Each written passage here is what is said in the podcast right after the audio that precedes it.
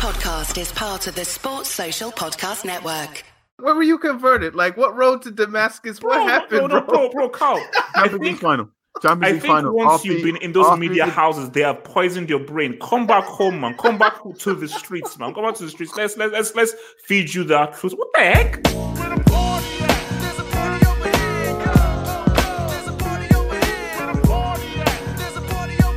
What's going on, everybody? This is the Talking Tactics podcast. My name's Daniel.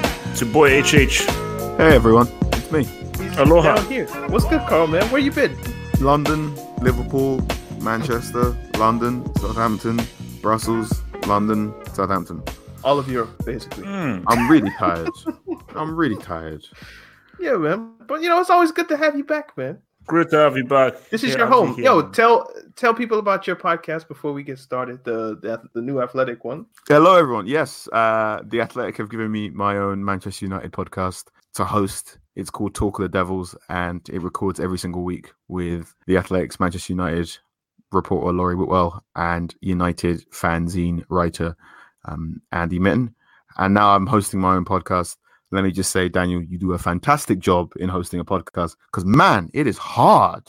Nah, it's it's it's easy with you two because all I have to do is present the question. You guys just ramble. So, I don't ramble. but, I answer but thank questions. you. But thank you. But thank you. Um. So yeah, this is the Talking Tactics podcast. We do this every Tuesday. If you aren't, follow us on Twitter at Talking Tactics on Twitter. Talking Tactics three five two on Instagram. We're on no Facebook. We're probably everywhere on social media if you look. If you're listening on Spotify, give us a follow. Shout out to there's like 400 500 people over there so shout out to you guys Spotify, Shout out to the Flamon, 400, 500 that are on SoundCloud.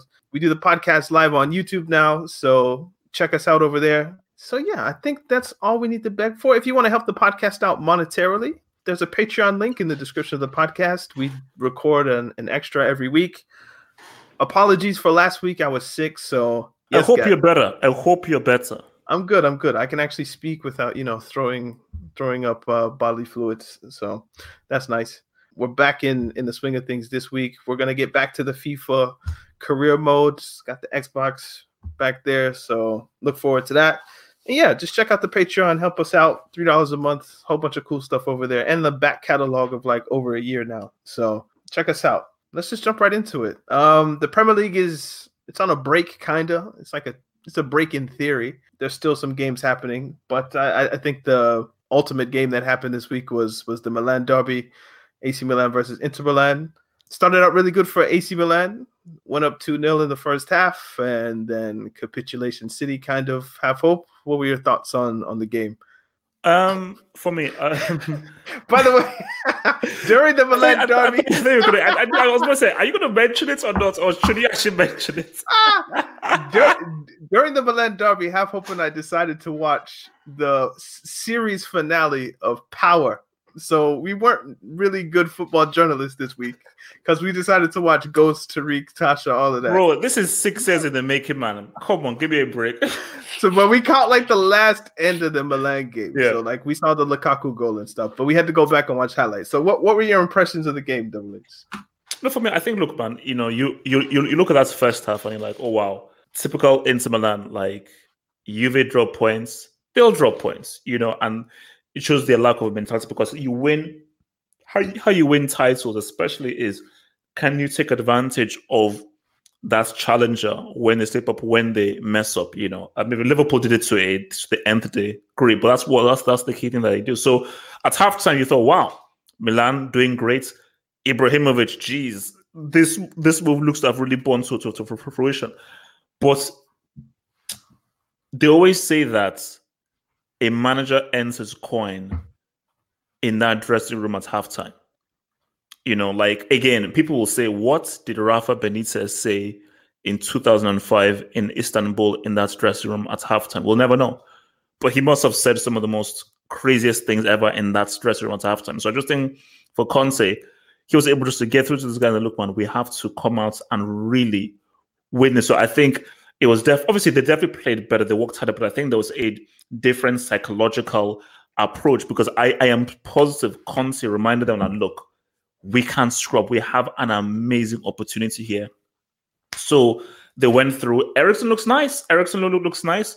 and I think we'll, we'll definitely talk about Lu- Lu- Lukaku separately. But I just felt that you know, well done to Inter Milan, but this just shows that this is this AC Milan team is very strong, and the and the, the, there is there is no core, and it is very very troubling. I'm not ageist. I respect my elders. I'm a Nigerian. We are brought up to respect our, el- uh, our elders, but it is very worrying that a guy of Ibramovic's age got the goal and the assist for AC Milan, and nobody else could come up and say what's up. But but but, but, but, but look, well done to Inter. Look, hey, Moses came on and produced a quality cross. So look, man, I mean, I mean, I mean, nine, nine, nine, nine Nigerian are, are, are, are represented very well. But I think yeah, it's was a. I don't. Maybe you guys can comment to this. I don't know whether I can say this is a turning point. I don't know that yet. I don't know whether this is like, oh my gosh, if Inter win, this was the this was the pivotal point. I, I think there are way more twists and turns to come. But what I will say though is that this is a huge victory psychologically because they were 2-0 down and they ca- like if they just won cool well because they came back basically it's even better that they won in the manner that they did rather than they, if they won in a normal way because i think this even this just gives them an extra ma- ma- uh, massive boost man. And for lukaku bro wow. Shocked. I didn't think he'd be this good for inter. March 1st, Juve play Inter Milan. So I, I think they'll probably be within three points by the end of the month. So March 1st, that clash might just decide who wins. Carl, what, are, have you been paying attention to anything outside of Southampton or United?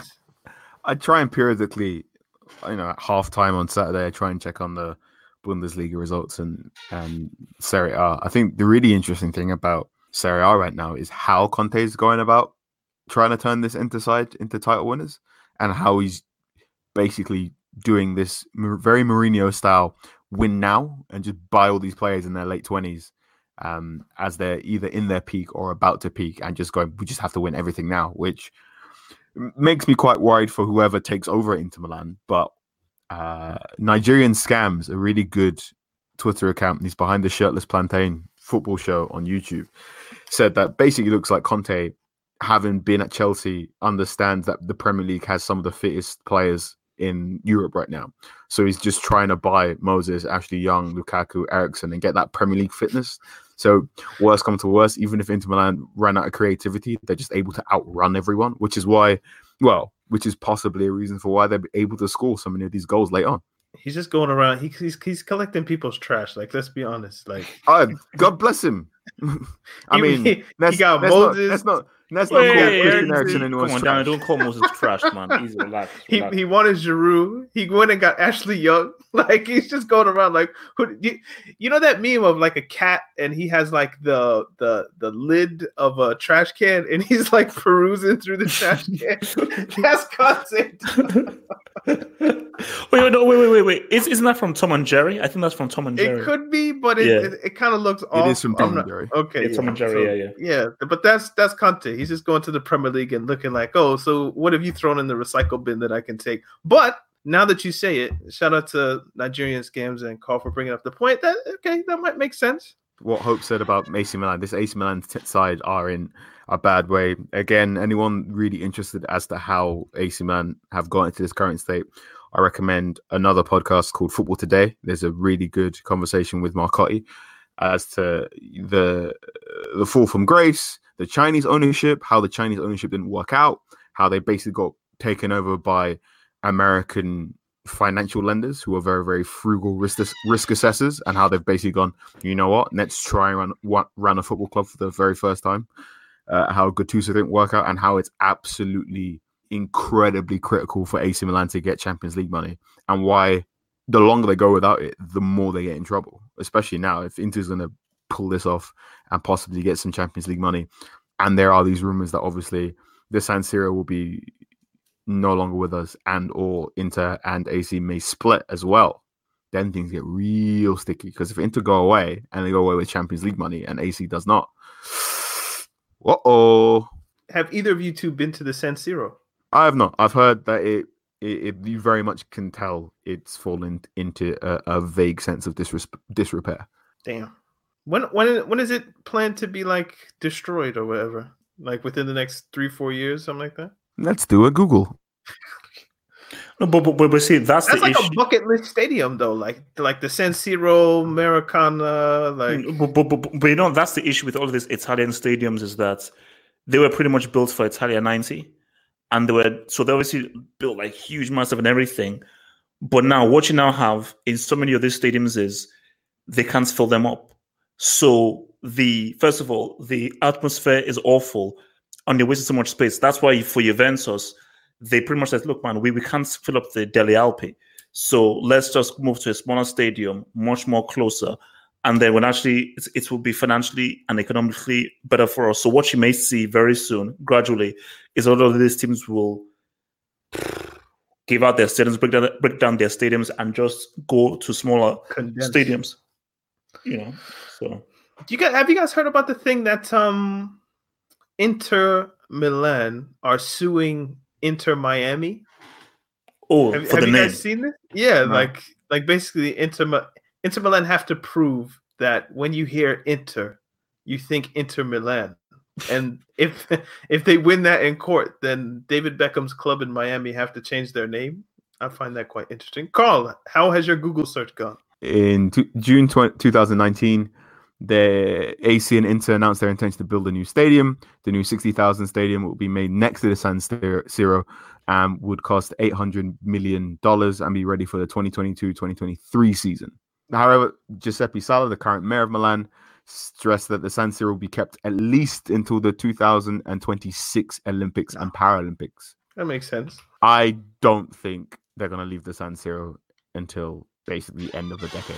And even then, that's probably four or five years too late. Apparently, the design of the new stadium, well, according to Wikipedia, the design of the new stadium will be based upon the Mercedes Benz Stadium in Atlanta, Georgia, which where Atlanta FC play, which is pretty much one of the best sports stadiums in the world. It's really, really good. It's where the Falcons play and Atlanta United play there as well, which is pretty good. Uh, For my mind, the most futuristic football stadium is the Tottenham Hotspur Stadium, and I don't think anyone's going to outdo that for a bit. Have you Uh, seen the images of the one that Chelsea were trying to build, where it looks like? I mean, some people call it like a toilet bowl, or Damn. it apparently it's meant to look like a church or something like that. It's, but then Roman got banned from the UK, so he was like, "I'm not going to spend money with you guys if you're not going to let me in the country." So anyway, let's let's talk about Lukaku. Double H. What are your what are your thoughts on Romelu Lukaku? Um, I'm not sure how to um, sort of ana- analyze. I, don't- know what he is. Is he a great striker? Full stop. You can't say that because of we have to look at the entirety of what he, did at Man United. So I think the best thing is there is a great striker there, but you can't depend upon him to always show up on a consistent level. Or maybe with like many players, he needs the right coach. He needs the right coach. You know, Christian is a guy where like I'll find a way to score. Just feed me, give me the ball, I will find a way to score. Lukaku needs a coach, the right system, the right setup for him to really fully execute. And this is what I think this is what Conte does better than most managers I can think of. Even if you're from the road, he will get the best out of you. Giaccherini. Giaccherini was just some dude hustling around in the Premier League and he made him close to a world class player at the Euros. Conte just has the ability to work. It doesn't matter what kind of your skill level you are, as long as you work hard and, and you have something, an asset. He say, "I will get the best out of you," and that for me is great management. You know, is, is great management. And I just think you know, you cannot do because for me, I always say, it's not how many you score, it's when you score. And Lukaku has not only had like a good number of goals, it is the kind of it's the kind of goals that he's scoring, and he's really scoring winning goals. But more so, and this is something which you saw glimpses of at United. He's a pretty smart technical player. Like Lautaro Martinez can say, a lot of the goals I've scored is based on what Lukaku has has done. How? Why you're saying he's technical, but haven't you been calling him Tim's for like three years? That is why I'm confused. because Lukaku, some of the stuff he did at United, I'm like, this is the most shocking breakage stuff I've ever seen in my entire life. But at the same time, some of the stuff I've seen him do for Inter Milan, like his touches, his basically um the build up to the fourth goal. That was a beautiful touch. That was a beautiful touch with his, his his back to goal. So it's one of those things that we're like, yeah, wow, there's sometimes we're like, no, this like there is a way in which you play as a lone striker where it's not just about, about scoring goals, it's about back to goal, your first touch, your movement, pretty much almost, you know, like what he was able to do in that game against Brazil at the World Cup. So my thing is this is that he's found the right manager. Another perfect example. The best we saw of Costa, people say, oh my gosh, Costa was world class at Atletico Madrid. Nah. Even during that 13 14 season, he was very good. He wasn't world class. The best that Costa looked was under Conte. That was Costa at his very best. That was when I was like, no, this is one of the best strikers in the world right now based on form. Conte yet again. So Conte just knows how to, okay, these are your weaknesses. This is your, these are your strengths. And even because I've watched Inter a, a few times, there are very few times I've seen Lukaku look bad or really brickish. And that's from Conte walking with a player and saying, I know what his his, weak, weak, his weaknesses are. I know what his, his strengths are. So I'm confused. it's like, do I call him a great striker, an amazing striker? Well, what we're essentially having is a very roundabout conversation about the fact that Conte is the best ever manager Lukaku's had. Let's look. Let's look at Lukaku's managers. This kid started off in Belgium, then he goes off to Chelsea on the Mourinho, who doesn't care for him particularly. Then he gets put to West Brom on the Pulis. Then he gets done over to Everton under Roberto Martinez, who you know how I feel about that man. then he goes to Manchester United so he can play under Mourinho, who kind of mis- misunderstands what he is, and on Gunnar Solskjaer, who just doesn't like him because of the way he scored on a number of uh, evaluations on how confident the man believes he is. And now he's at a manager, Antonio Conte, who back when they were back when Lukaku was at Everton, Antonio Conte spent ages when in the pitch for Chelsea going, This is what you are, this is how I want to use you, these are your strengths, this is how it will work. This is the very first time at the age of what 24, 25, when Lukaku has a manager who knows what he's doing and knows what Lukaku is good at and is using that to the strength. Now, Lukaku's got 20 goals in all competitions for the first time. It's the quickest time someone's done it in Inter Milan history, right? And like he is a good to great striker. That's a he lie. is. I think he's a good to great striker in today's landscape. He's not as good. He's not. No, no, no, be, no. I'm saying that um, the comments by Tawe Poem would say is, is, is, a lie. I want receipts. So. Okay, okay. Like, I'm. I'm that's uh, he's he's a 20 goal stri- season striker, like pretty much regardless of what team he plays for. But I think the frustrating thing is you look at him and he looks as if if you put him on the right team, he'd be a 30 goal striker, and he hasn't. He's not. He's not made that jump in the same way that I don't know Harry Kane has made that jump or Lewandowski has made that jump. Or he doesn't seem to have that extra je ne sais quoi about it. But also critically, Lukaku talks as if he's got it, which I think frustrates a lot of people in and around football. So Solskjaer especially was very much where has all this unearned confidence come from? Whereas Lukaku, you know, Lukaku can quite reasonably point to the time where Harry Kane beat him by one goal for the Golden Boot and went, "Look, I'm that good." And then most managers go, "Yeah, but you're at Everton side where every single ball went to you.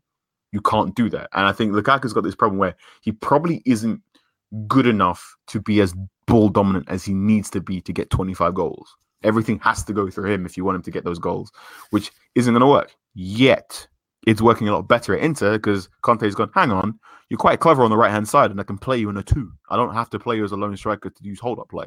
And that's what's coming along. Lukaku, now that we, you know, Inter Milan have uh, diagnosed his digestive problem that Manchester United completely missed.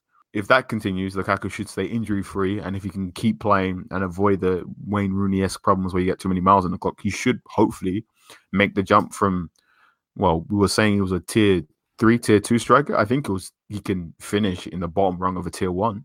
Where, where, where do you rank him, Double H, in your rankings? Going off Carl's last point, is he unranked? Oh no no no no no no no! From what is done, I would say upper tier three, level three. upper tier three, level three. Yeah, it's like a code, bro. Like one day, tier you're gonna I, have- mean, I mean, not I yet tier two. So upper, upper tier three. Le, I should have known three. before I asked you that that was gonna make me go what. But um, spe- okay, I, I guess this is a it's a bad kind of transition, but we'll take it. Um, Oh, God. Ighalo to Manchester United, man. Wait, how is this a bad transition, man? Well, it was like Lukaku was a United striker. Now this is another United striker, but you know, uh, um, Ighalo to United because we weren't here last week. We couldn't talk about this, but now that we are here this week, uh, I want to get the Nigerians' thoughts about this. Now, I've seen many Nigerians hyped about this is like United's first ever Nigerian player. We you got to back him no matter what. But I've heard you be critical of the man in the past. So where do you sit on this for Ighalo, and where do you sit on it for United? I am happy for Ighalo. Now, he's thank you for your service for the Super Eagles. It is what it is. He frustrated me, he pissed me off and everything. So, but as a Nigerian, I've got to support other Nigerians now, you know, and I have to give him my support. Now, if I now pull myself away from I wanted to do well, I wanted to succeed, and I wanted to represent Nigeria well, if I now put that to one side and I say, you know what, let me look at this objectively right there. Let me look at this analytically right now. Um, not the greatest striker. It's decent. He's decent, but it's not a striker that is going to really excite people. But here is the thing. Here's a little caveat here. Not the greatest striker. Not something that United fans should be excited about has never proven himself to be a high volume striker. Really, he's coming from Watford. Even more so, he's not coming from, from China. Something that will affect Carrasco definitely in the short term for Atletico. But we're not let's just see what happens in, in, the, in the long term. But the difference here is this, it's like it's a whole mental thing. People say, oh my God, look, he played for Watford. How, how good is he, his level? This is a big deal for Ighalo. And I always say, like, you know, in sports and so forth, it's 60, 70% mental, about 30% physical. In Ighalo's mind, is like, this is a massive deal first Nigerian to play for Manchester United. Manchester United, I think, is the most supported club in Nigeria. So there's a lot of um, spotlights and, and everything upon this. So he knows that people think I'm going to fail. I look at social media, mockeries, people are laughing. I look what you guys are doing. There is no better motivator for any sports person than I'm going to prove you wrong. So because people are expecting him to fail people are not expecting him to score many goals. People are not expecting to score winning goals. So he actually doesn't have that much pressure. There's no option to buy. He's here for a loan spell and he's pretty much here to fill in a gap because United needed a, a striker. So almost everything is on his side. And if you put all that to, to one thing, the thing that will be driving him, and if if you're motivated and you have a strong motivation behind you, that can make you do amazing things on, on the pitch. So I just feel like if a motivation is going to be I'm going to prove all of these so-called experts wrong and really come out and score key goals. Because trust me, if you have a situation where Ighalo scores some of the key goals to get United into top four, that would be huge. Because let's be real right now. I don't know whether we want to talk about the whole top four situation. Three, they're gone. City, Leicester, Liverpool, they're gone. They're finished. Chelsea can't be, be trusted. That fourth spot is up for, for grabs. And I think that fourth spot will go down to, to the last day of the season, either the last day of the season or the last two days of, of, of the season. So for Ighalo, that is a great thing to to hone on and just put a, a laser focus on. Let me lead this United team into getting top four. Let me be the guy that get them into top four through assists, goals, and good play. So at the end of the day, we can talk this, talk that, blah, blah. It's about what you do on the pitch. We have been proven right sometimes, we've been proven wrong sometimes let's just see what he does from now till the end of the season. I wanted to, I wanted to go well, and I really I really want it to go well for him and and for all involved.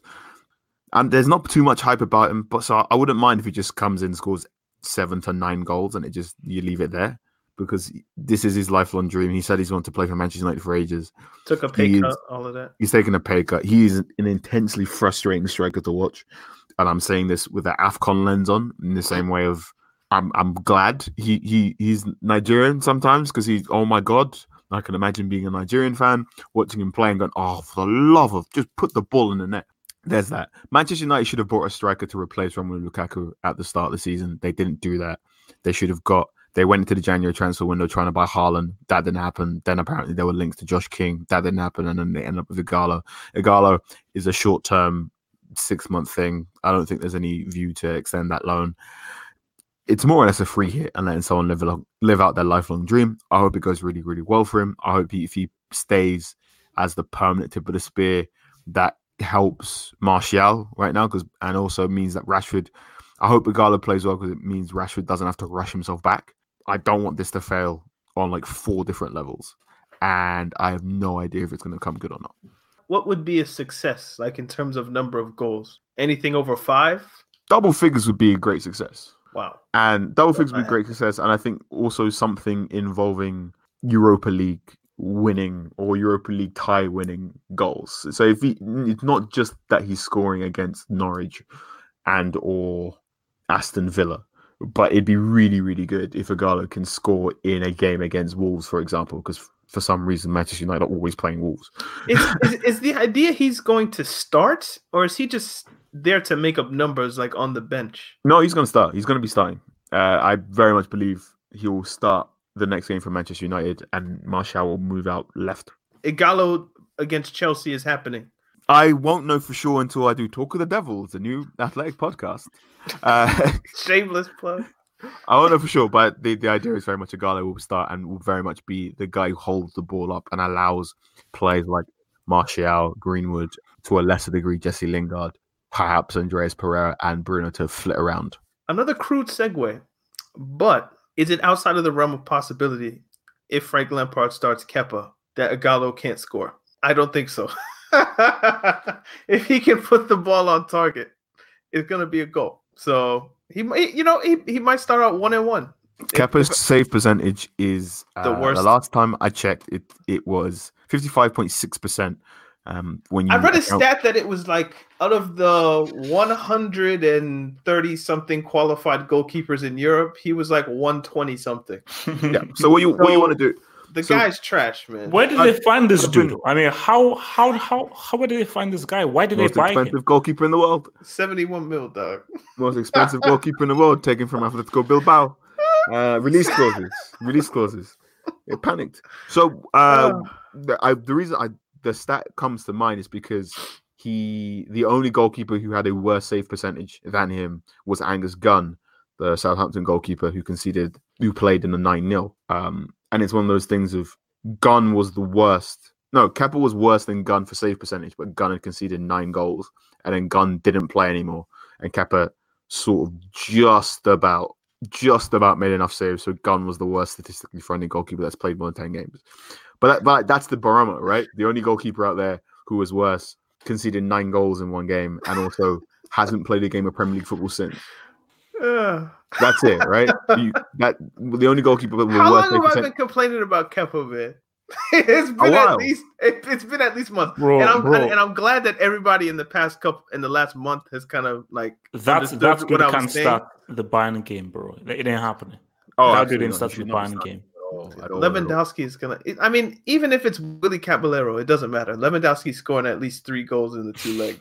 So your whole semis minimum thing, like you know, if this if it was a trash Danny, can over there, like in in the Danny, trash, like Kobe in the trash can, bro. Listen, and this is my and people have been asking me like, why don't you like Kepa?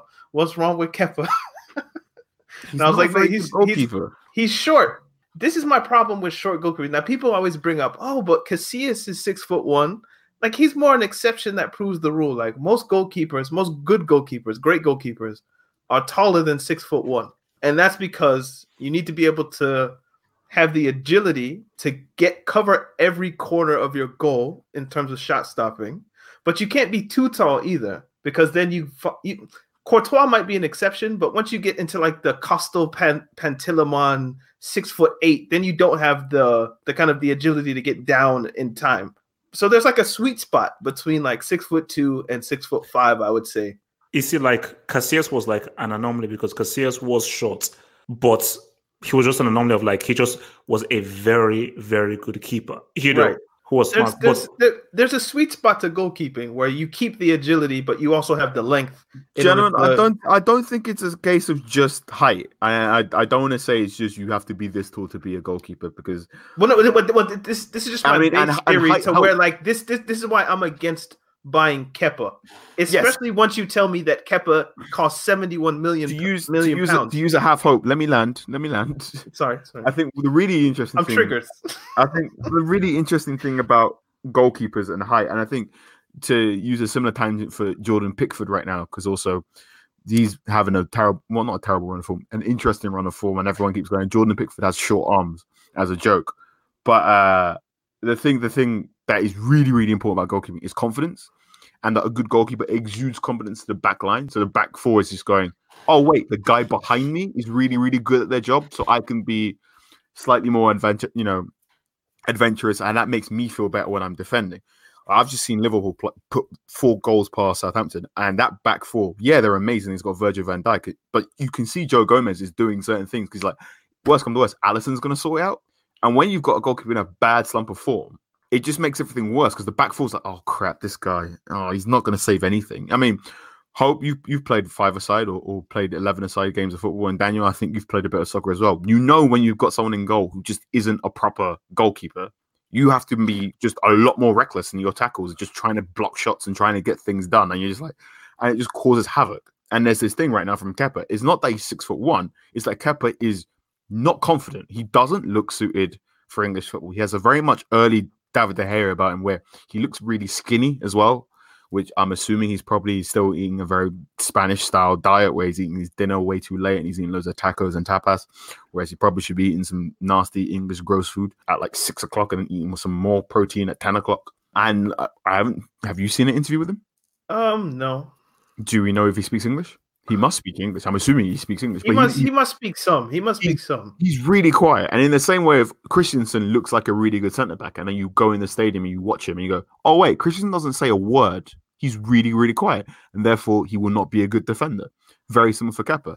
Kepa looks the business, and then you realize he doesn't talk too much. He doesn't seem that confident, and it just creates leaks all throughout that back line. It's not the fact that Kepa is not tall; it's the fact that Kepa doesn't look like a quote unquote man. What's interesting is the most animated we've seen Kepa is when he decided that he didn't want to come off the pitch. Uh, outside of that, he might have used all his words there. But when Sarri was like, hey, yo, come off, I want to bring on Caballero to stop penalties, Kepa was like, nah, nah, he just went mad. So that's another thing that he that kind of put him on like the naughty list for me. Come off the pitch if you're being told to come off. But, but I think another key thing as always, like it's it's like double bad for Chelsea because not only do they have a keeper who's not confident. Um, sorry, sorry, sorry. sorry. yeah, so but see, not only do they have a keeper that's not confident, they have a defense that isn't a, a resolute wall. You know, so and they have a team that is forced to and encouraged to, to, to play very attacking and throw men, men, men forward. So it's just a very bad situation because for a team that Chelsea have, specifically, and for the tactics that they have, and for how kind, and also with the fact that Lampard is changing the central defensive pairing every day, which is crazy. Right. Even more so, you need a David Seaman. For me, I always say like the keeper I would most like to have behind me is David Seaman. Not because he's the best keeper in the world, but when I, when I just think of who is the safest keeper that, I've, that I can remember seeing is David Seaman where this guy is just chill, relaxed, chilled. Because that's the also thing as well. And the, the key thing about keeping. I prefer a keeper who makes the saves look easy rather than guys making the really big, massive Hollywood saves. Because when you have it like, and that's was what like Neuer used to do back the, back in the day, where like he'd just grab it one hand, boom, one hand, and when you do that, it just raises the, the confidence level of the defense and almost raises just the level of the of the entire team. But when you're like fumbling, you're you're coming through, you can't really get to crosses, you're dropping balls, you're only just getting stuff. Then you're like, oh, basically, it just it makes the whole team jittery. Mm. It makes the whole team jittery, and that's just the issue that Chelsea are having. Man. So he's Hope's completely correct. If you compare the save styles of Pickford or of Kepa to the save styles of Alisson Becker, Becker can make great saves, but the really interesting thing right now is how many saves he makes look completely ordinary because he's just stood in the right place. He just knows exactly what you do. The really interesting thing about uh, Alisson's footwork is he takes loads of really tiny steps constantly and he's constantly readjusting. Whereas uh, when I just saw Angus Gunn in the FA Cup game against Spurs, not the replay, but the one before it. The interesting thing about him was when the game started, he was doing the same thing. Loads of tiny steps, loads of footwork coming for the ball, which is really, really good. But when the scores got tied at 1 1, he started panicking and he started taking really big steps. And he was constantly course correcting himself and he was getting jittery and jittery and jittery. And you go, oh, your confidence has slipped. It's really, goalkeeping is really, really hard. And you've got to bear in mind if if the difference between being one step left or two steps left when a free kick comes in or corner comes in can be a difference between you having to make a one save or you just being completely dead to rights. Right. Oh, no, but again, two just two quick quick points. and I sound like um, Juju man. Um, two points, two points. Basically, can I make a counterpoint? Counterpoint. basically, so basically, first point is um Ter Stegen. See, I still believe that Ter Stegen is the best keeper in the world, but this is almost with the same thing with the with the height thing. You see, when I look at Stegen, he doesn't exude the same kind of calmness that let's say an Alisson does. But Stegen just makes saves that make no sense. You know, and I still see that overall, taking everything into account, he is still the best keeper in the world. But I still don't feel a kind of safety around him. When, I whenever I, I, I see him play, I don't really see like a calmness that let's say an Alisson has, or a when he actually is on his game a, a Courtois has. So that may actually be a height thing and a perception thing of you want your keeper to fill the goal. The second point is that okay, like relax. I've not played every position in, in football, just just a few. but when I was put in goal, I and I think this is a point that Carl. The made. only thing you haven't played is center back from all the stories I can remember. But look, go ahead. Okay, okay, look, okay. Basically, in the few games I played as a keeper, I think what Carlton is very good. At, I was not a very good keeper, but I had great, great ref, reflexes. So I didn't know how to stand in the right place at the right time. So I just relied on my agility and my quick reflexes, which I always see very good. Hence why I was good at shot saving, penalty saving. Hence why someone like a isn't a great goalkeeper. He's just good at reflexes. But great keepers, as Kowal said, make it look easy. You just actually you only need to make like one or two last ditch saves. Most of your saves should actually be very easy based on you just anticipating where the ball is going to come to. So and this is something I think I've been poisoned with because the keepers I've watched basically the whole time I've been watching football have been Cech and Courtois. So I'm used to seeing a goalkeeper of a certain mentality and of a certain stature. So then you put like it's like yo, it's like you're looking at LeBron James, a six foot eight guy, strong, big, and then you just give me like I don't know, like Patrick Beverley and go. I'm like, bro, like this doesn't compute. Like it doesn't look like it's supposed to look. And that already puts me off. And then we get into his style of play and just the uneasiness of it all. It's just like bro like nah this guy ain't it. But we can leave that one there. Um let's talk about the champions league man so it's next week have hope i'm sure you have all this stuff memorized so what's coming so it's basically next so, week so tuesday is atletico liverpool and dortmund psg then at the when, same time or same time, same time. And then no, no, but no, no, no, no. This this is the best that they could do because what you now have it is so. Because for me, I can, I can watch two games at the same time. I can't watch three games at, at the same time. Two games is doable.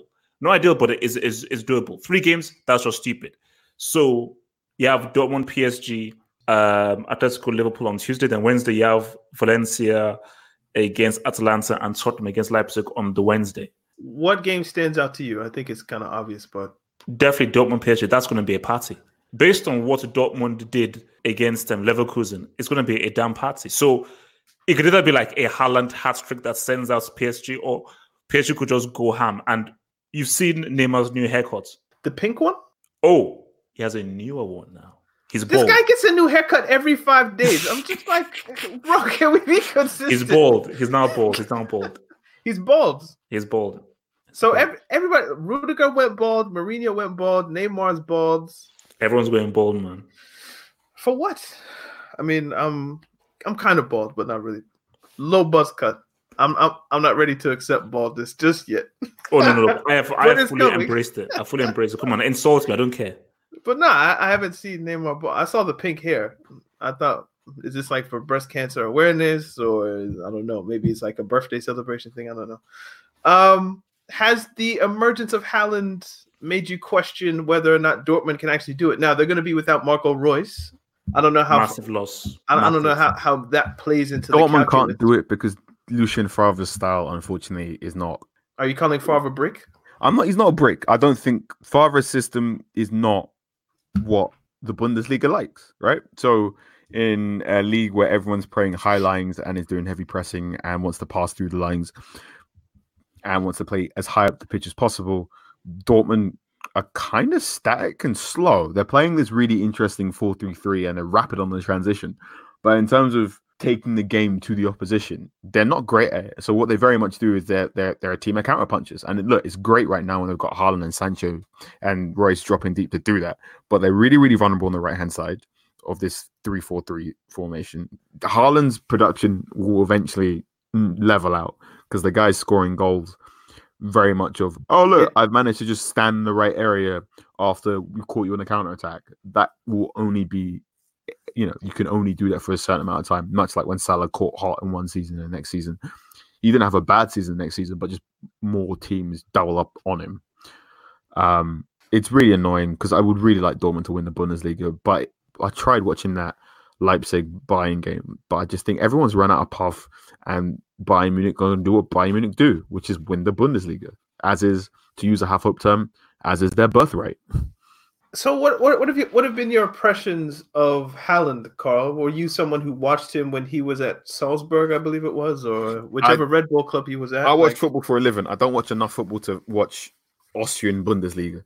I watched some highlights, and it looked as if that guy was the real deal, and his performance in the Champions League were really really scary. And I think when I watch the highlights now in the German Bundesliga, what is really scary is that he's getting really scruffy finishes.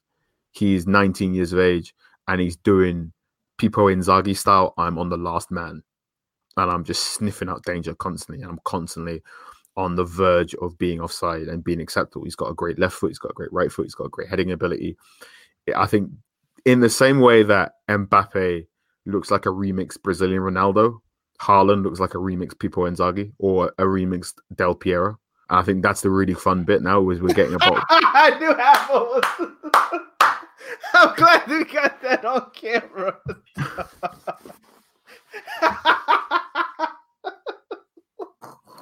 like, I mean, I you had me at Inzaghi. Like, yeah, that makes things. Del Piero. The Delic? The Delic? Del Piero Torgon?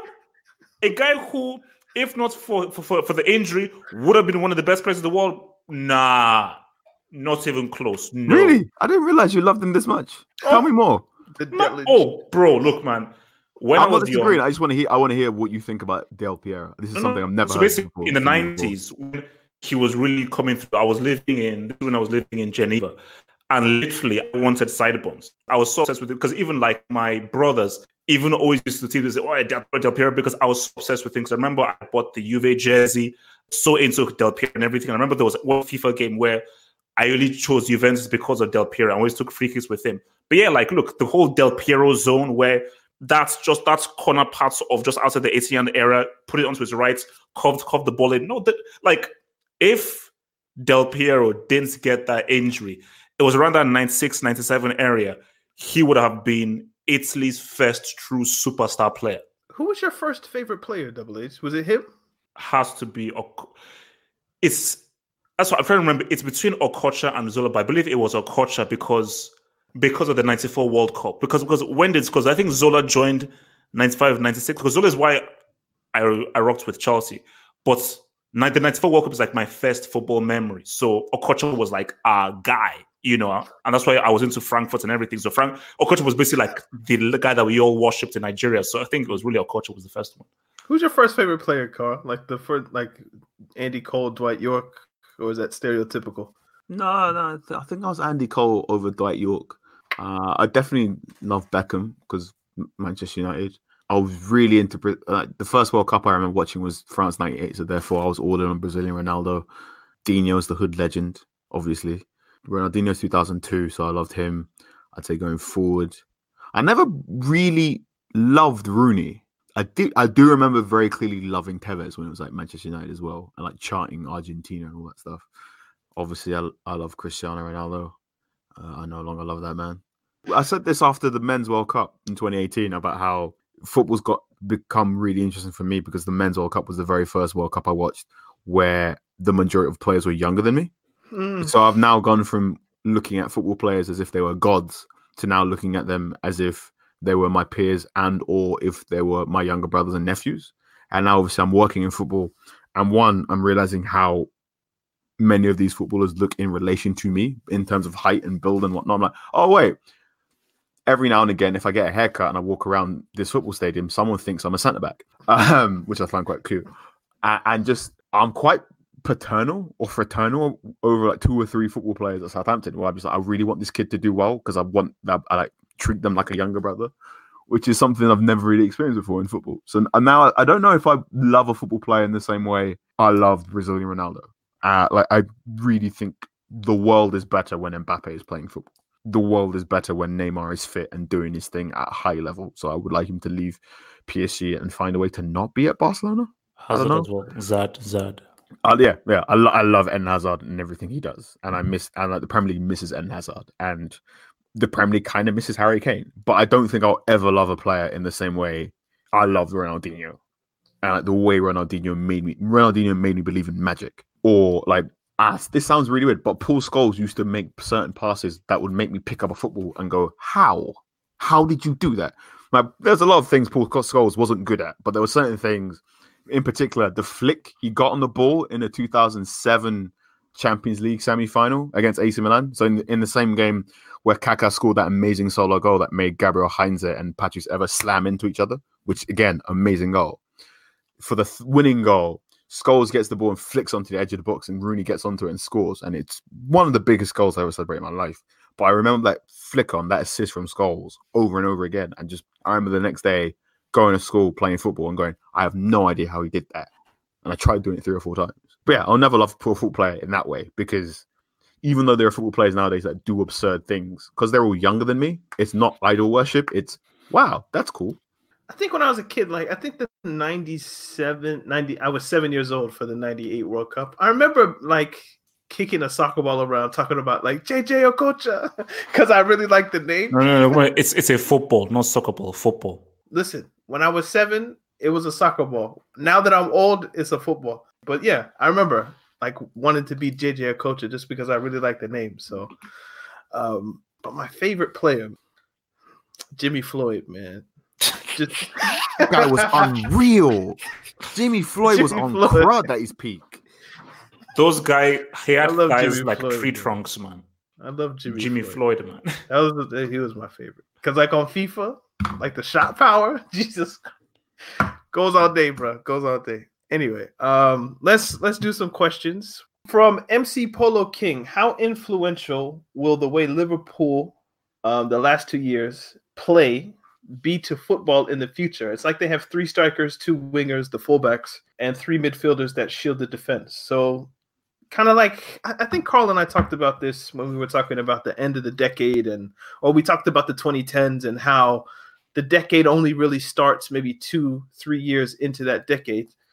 Do you think that the way Liverpool play are going to is is it going to have a lasting effect into the 2020s? No. Why not? Why don't you think so?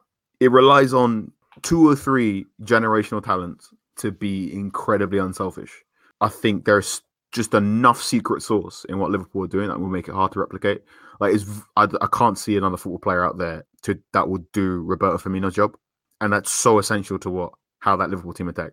I, I can see a lot of players wanting to be Trent Alexander-Arnold, and I think what's really cool is I am now seeing. I go to a football stadium and I just see people in Trent t-shirts, and I So- remember I was so talking mad to a 66s.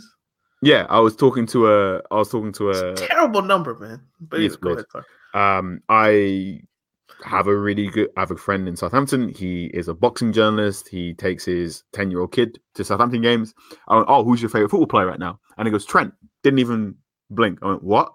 He's like, Yeah, Trent Alexander Arnold is, is like my hero. He's the best football player in the world. And he goes, Hero.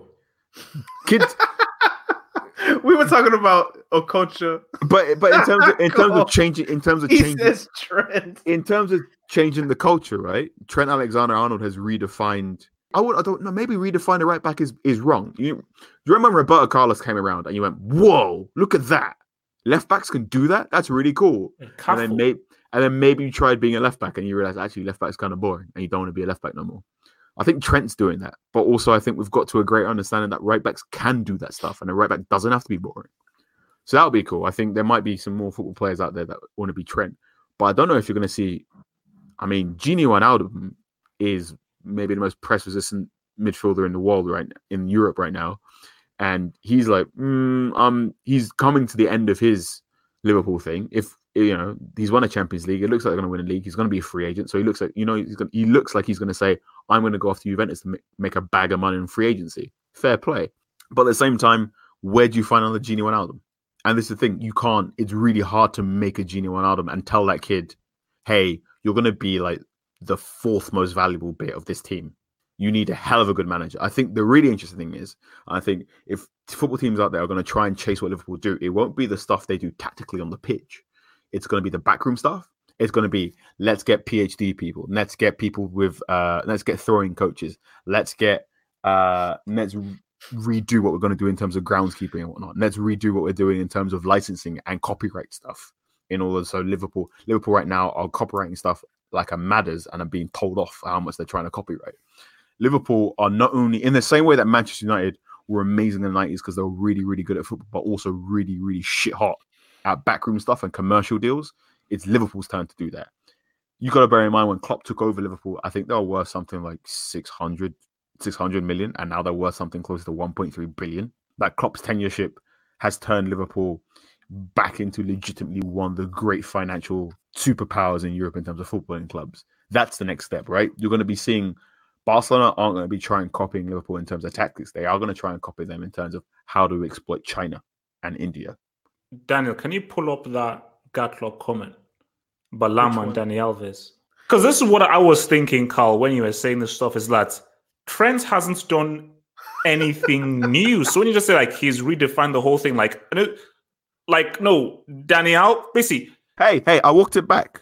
I walked it back and I said, remember how Roberto Carlos did it. I I I think, no, but, but, no, but I think what's interesting is think, Roberto Carlos is too far back.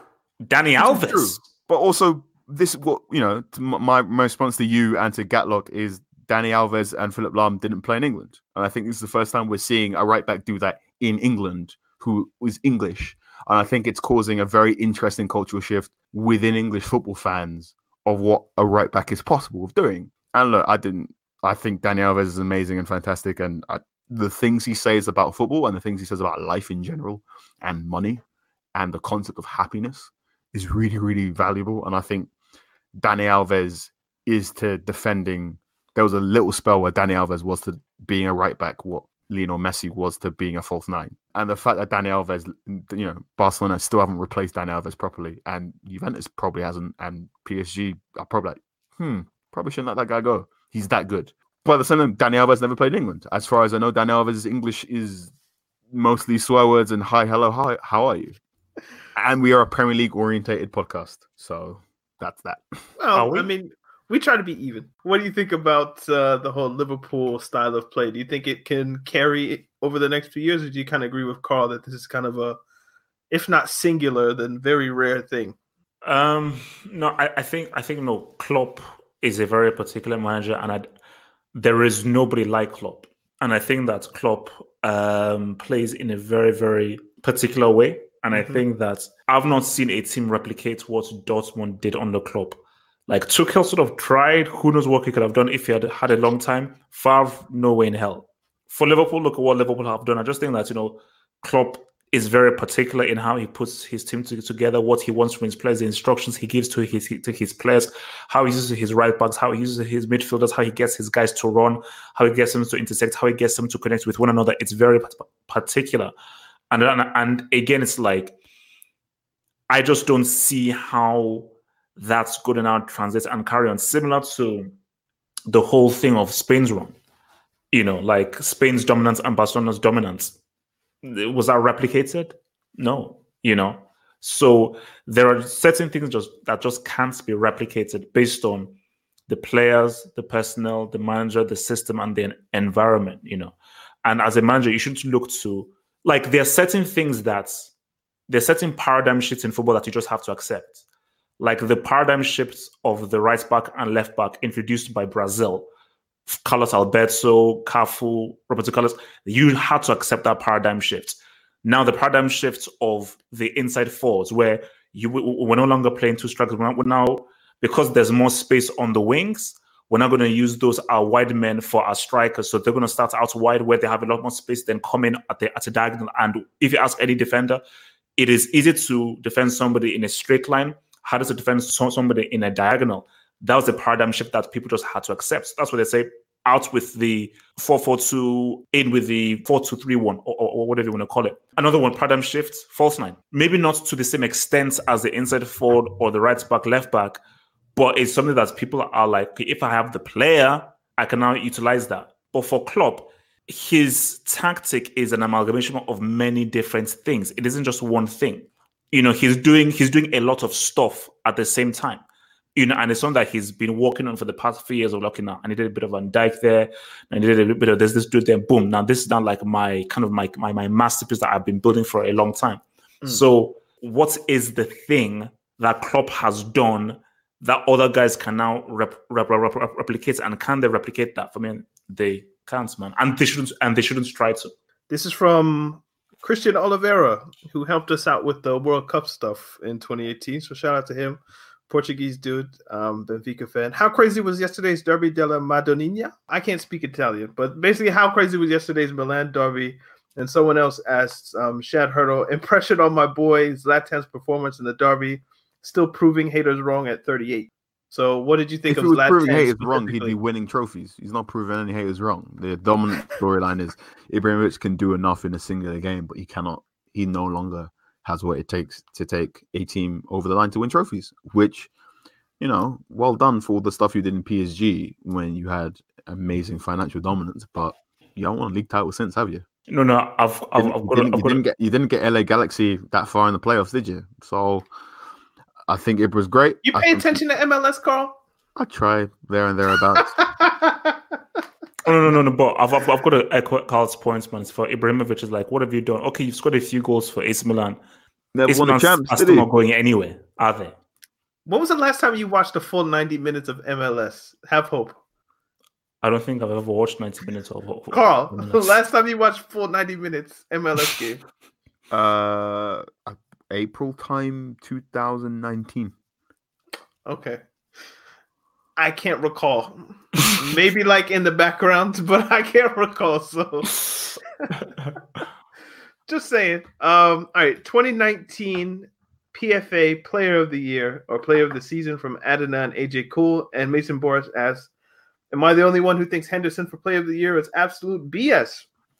He hasn't even been the best player on his team, let alone the league. In my opinion, De Bruyne, Trent, Mane, and Vardy deserve it more. All in that order.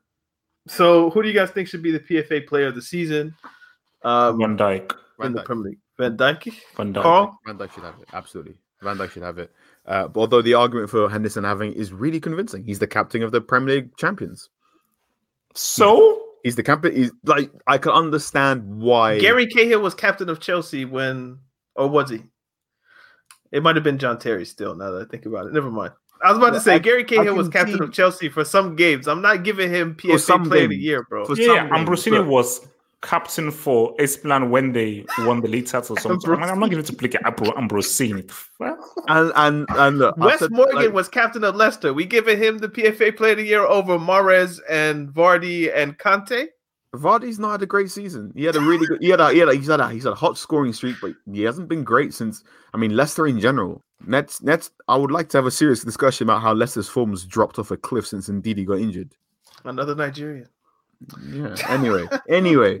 Anyway. Yeah, um, so like, um, I can see the argument as to why Henderson should get PFA Player of the Year. I can see why there is, you know, a current, um, you know, what what was it you we've spoken about in terms of Modric and whatnot, media campaign and whatnot, and in the same way of, you know, we've we've been here before where you know Derrick Rose got MVP because everyone got so bored of voting for LeBron all the time, or how Al Pacino won his Oscar because everyone else was like, "Oh God, we haven't given Al Pacino an Oscar yet. Let's give Al Pacino an Oscar," and they gave it from that terrible film where he did all of the acting, or a bit, you know, like today where Joaquin Phoenix has won his very first Oscar for the performance in Joker, which is eh, when he probably should have, oh, when he probably should.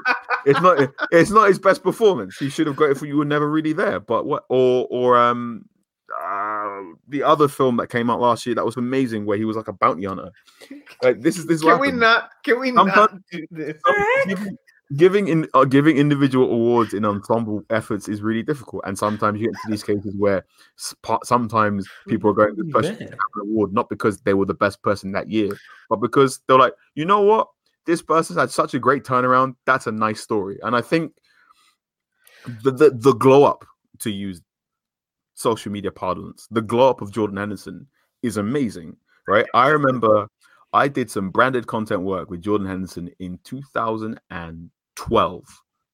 Uh, and it was with uh, it was with a, a high street retailer, and we just we put him in a suit, and we're trying to tell some t-shirts. We're in an interview with him, and this is when he just signed for Liverpool, um, and we ran the headline on the website: Jordan Henderson, England's future captain, and we were inundated with comments. He's never going to be future captain for England. What enough are you talking about? Blah, blah, blah. Change that now. John Henderson's crap. John Henderson's this.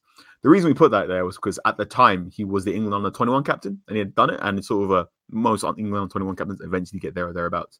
And Jordan Henderson's people went back to us and said, Could you change that and remove it? So we got we got rid of it. So it simply said Jordan Henderson, England's future. To which people still went, How dare you do this? XYZ, blah, blah, blah. And now look, Jordan Henderson is captain England. Jordan Henderson is, is just been voted for as the best England player of the year 2019. And Jordan Henderson Oh, over Sancho? yeah, and over Sterling, but he was he was voted by by a team of his peers and whatnot. And like in turn, this, is, yeah, yeah. this is this is the glow up, right? This is the same p- media that was calling Rooney White Pele. So I told you, these guys it's trash, not, it's not, man. It's guys not, are it's not. trash. It's not, but Man, but like okay. there are there are more people in and around football that watch football every single day and look at football every single day who say Jordan Henderson is great, uh, and it it's clearly got to a point where, and I know it's weird, and I know it's weird, and I've been I've been laughing about Jordan Henderson jokes for the best part of seven eight years. Right, one of my favorite tweets ever about football was from the 2018 Champions League final, uh, in the lead up to 2018 Champions League final, where someone went, Jordan Henderson lifting the Champions League trophy. Thanos bet destroyed this half of the universe, and how Sergio Ramos had saved us all from the pros- from the darkest timeline where Jordan Henderson, of all football players, would lift the Champions League trophy. he's gonna be. And then you know what he did? He went off and did it the next year because that's what Jordan Henderson does. This guy, That's despite- what Liverpool does.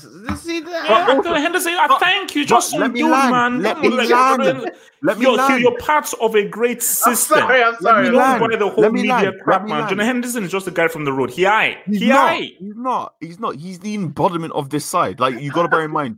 You got to bear in mind. Do you know? Do you know how Liverpool choose their captain? Probably player vote.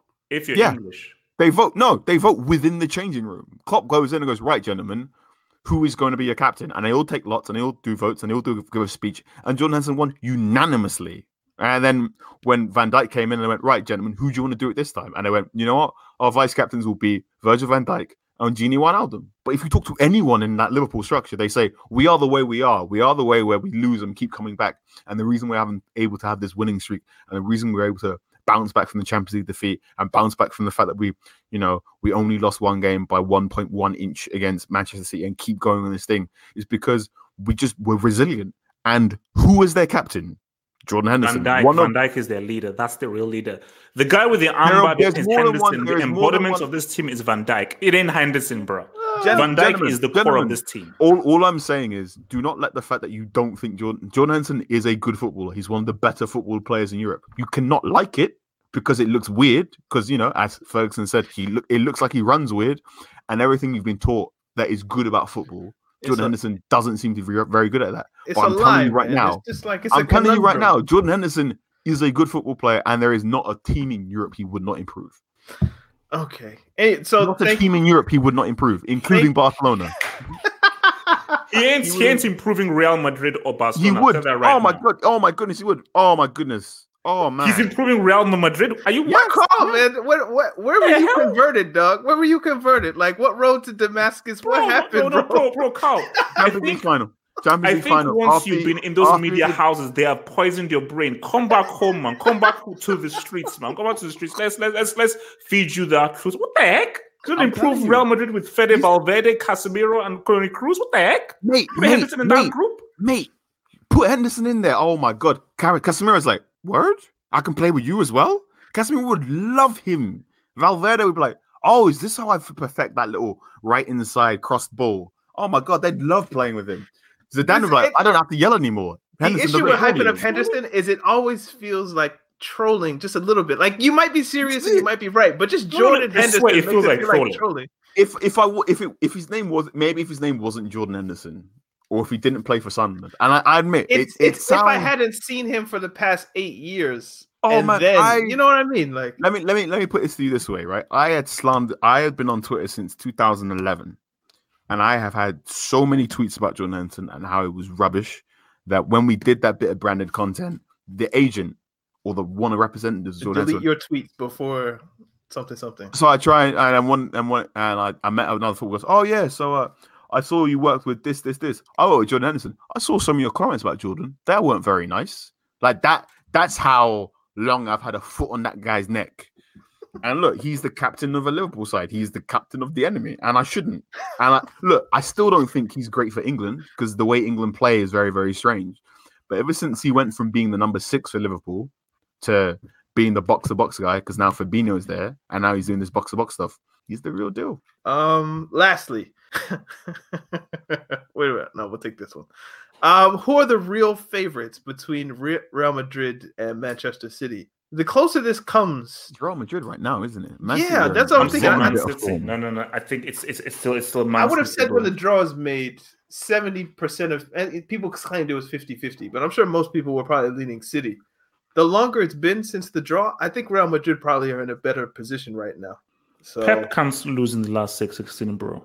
what do he you mean he can't. can't? He can't. He can't. you, you you can't, bro. He might. He can't. He actually might. Pochettino But to be Manchester City manager. You heard it here first. Uh, Cy Lloyd, a Manchester United journalist, has said there's something deep in his gut. He goes, call it a feeling, but City get knocked out by Real Madrid. Poch goes, you know what? I'm sick of English football. Leaves, goes on a sabbatical, and Man City go, hey Pochettino, what are you doing? Do you want to come to City? Think how would you feel it. about that as a Manchester United fan? I'll be, I'll be if- devastated. If That's, Poch that's went me, to City and you guys still had Ole, bro. Gollum. bro. I would not know how to. I'd,